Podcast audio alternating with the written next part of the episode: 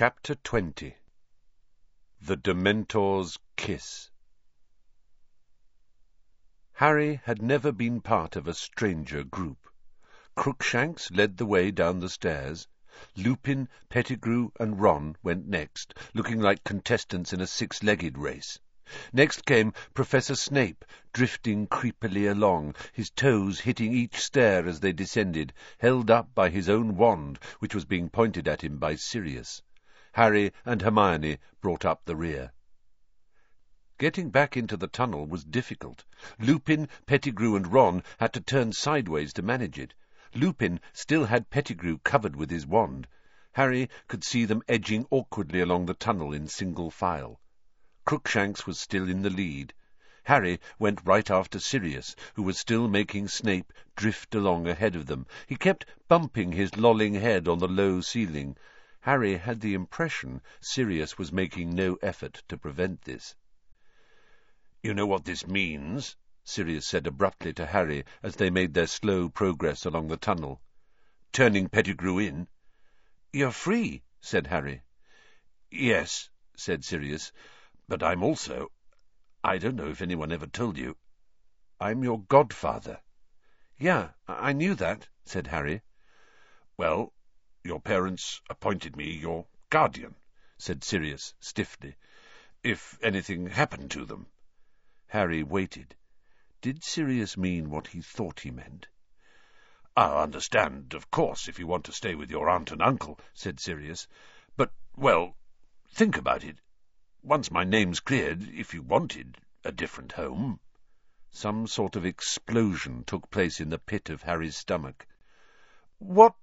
Live with you?" he said, accidentally cracking his head on a bit of rock protruding from the ceiling. "Leave the Dursleys?"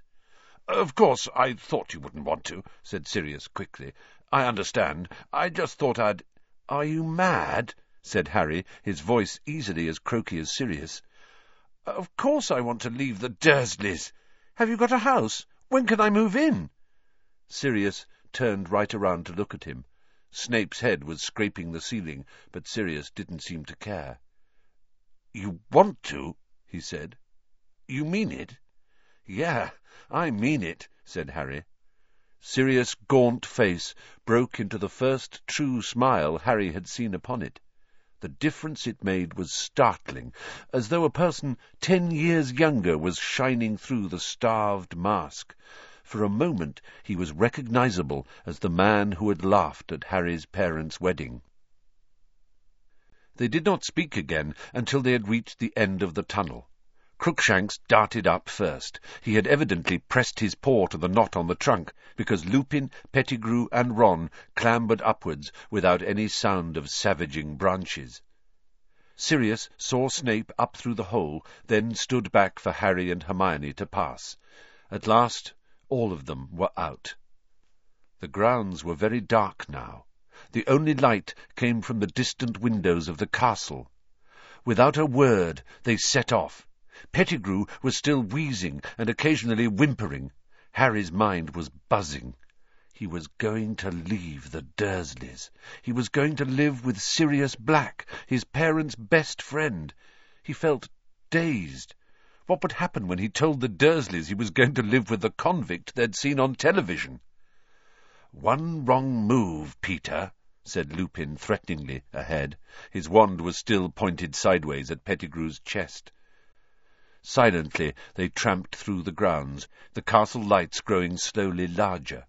Snape was still drifting weirdly ahead of Sirius, his chin bumping on his chest.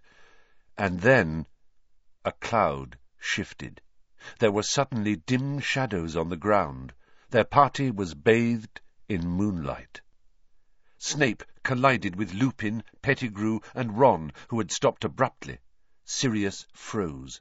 He flung out an arm to make Harry and Hermione stop. Harry could see Lupin's silhouette. He had gone rigid. Then his limbs began to shake. "Oh, my!" Hermione gasped. "He didn't take his potion tonight. He's not safe."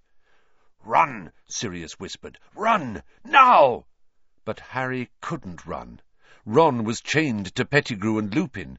He leapt forwards, but Sirius caught him round the chest and threw him back. Leave it to me. Run! There was a terrible snarling noise.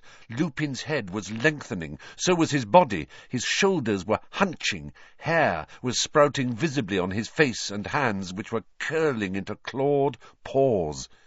Crookshanks's fur was on end again. He was backing away. As the werewolf reared, snapping its long jaws, Sirius disappeared from Harry's side. He had transformed. The enormous, bear-like dog bounded forwards. As the werewolf wrenched itself free of the manacle binding it, the dog seized it about the neck and pulled it backwards, away from Ron and Pettigrew. They were locked jaw to jaw, claws ripping at each other. Harry stood, transfixed by the sight, too intent upon the battle to notice anything else. It was Hermione's scream that alerted him. Pettigrew had dived for Lupin's dropped wand. Ron, unsteady on his bandaged leg, fell. There was a bang, a burst of light, and Ron lay motionless on the ground. Another bang. Crookshanks flew into the air and back to the earth in a heap.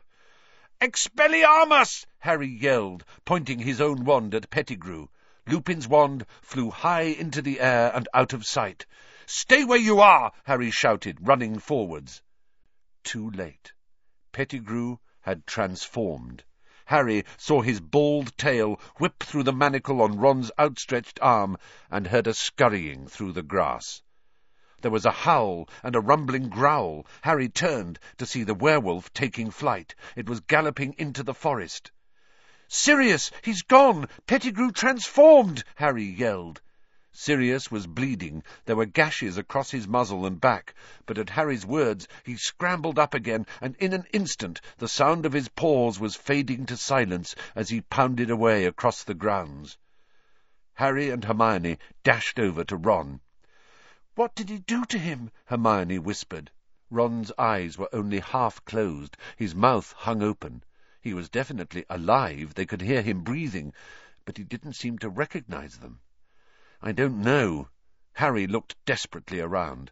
Black and Lupin both gone. They had no one but Snape for company, still hanging unconscious in mid-air. We'd better get them up to the castle and tell someone, said Harry, pushing his hair out of his eyes, trying to think straight. Come! But then, out of the darkness, they heard a yelping, a whining, a dog in pain. Sirius, Harry muttered, staring into the darkness. He had a moment's indecision, but there was nothing they could do for Ron at the moment, and by the sound of it, Black was in trouble. Harry set off at a run, Hermione right behind him. The yelping seemed to be coming from near the lake. They pelted towards it, and Harry, running flat out, felt the cold, without realizing what it must mean. The yelping stopped abruptly. As they reached the lake's shore, they saw why. Sirius had turned back into a man. He was crouched on all fours, his hands over his head. No, he moaned. No. And then Harry saw them. Dementors. At least a hundred of them, gliding in a black mass around the lake towards them.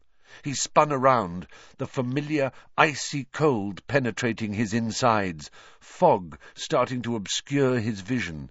More were appearing out of the darkness on every side. They were encircling them.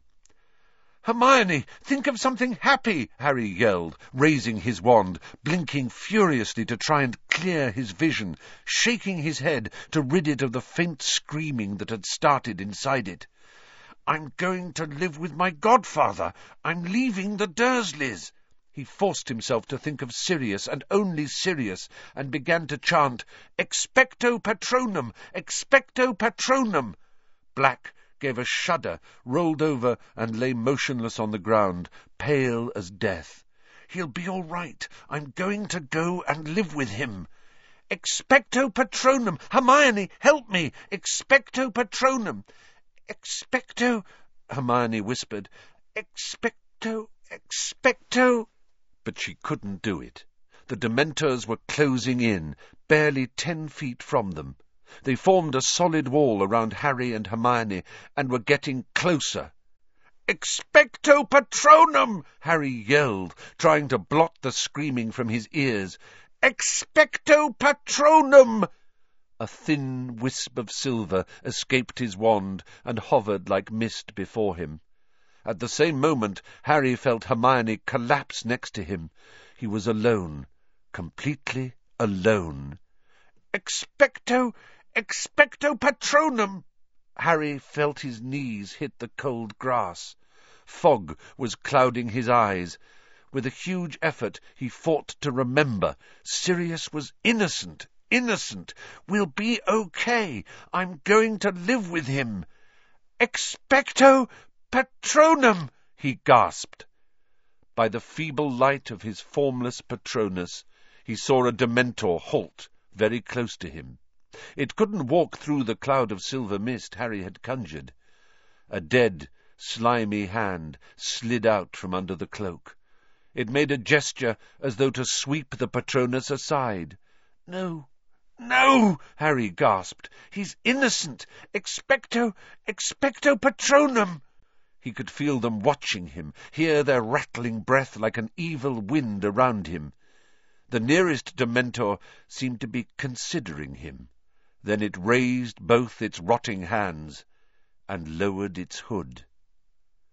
Where there should have been eyes, there was only thin, grey, scabbed skin stretched blankly over empty sockets. But there was a mouth, a gaping, shapeless hole, sucking the air with the sound of a death rattle. A paralyzing terror filled Harry, so that he couldn't move or speak. His Patronus flickered and died. White fog was blinding him. He had to fight. Expecto Patronum! He couldn't see, and in the distance he heard the familiar screaming. Expecto Patronum! He groped in the mist for Sirius and found his arm. They weren't going to take him. But a pair of strong, clammy hands suddenly wrapped themselves around Harry's neck. They were forcing his face upwards. He could feel its breath. It was going to get rid of him first. He could feel its putrid breath. His mother was screaming in his ears. She was going to be the last thing he ever heard. And then, through the fog that was drowning him, he thought he saw a silvery light growing brighter and brighter. He felt himself fall forwards onto the grass. Face down, too weak to move, sick and shaking, Harry opened his eyes. The blinding light was illuminating the grass around him. The screaming had stopped. The cold was ebbing away.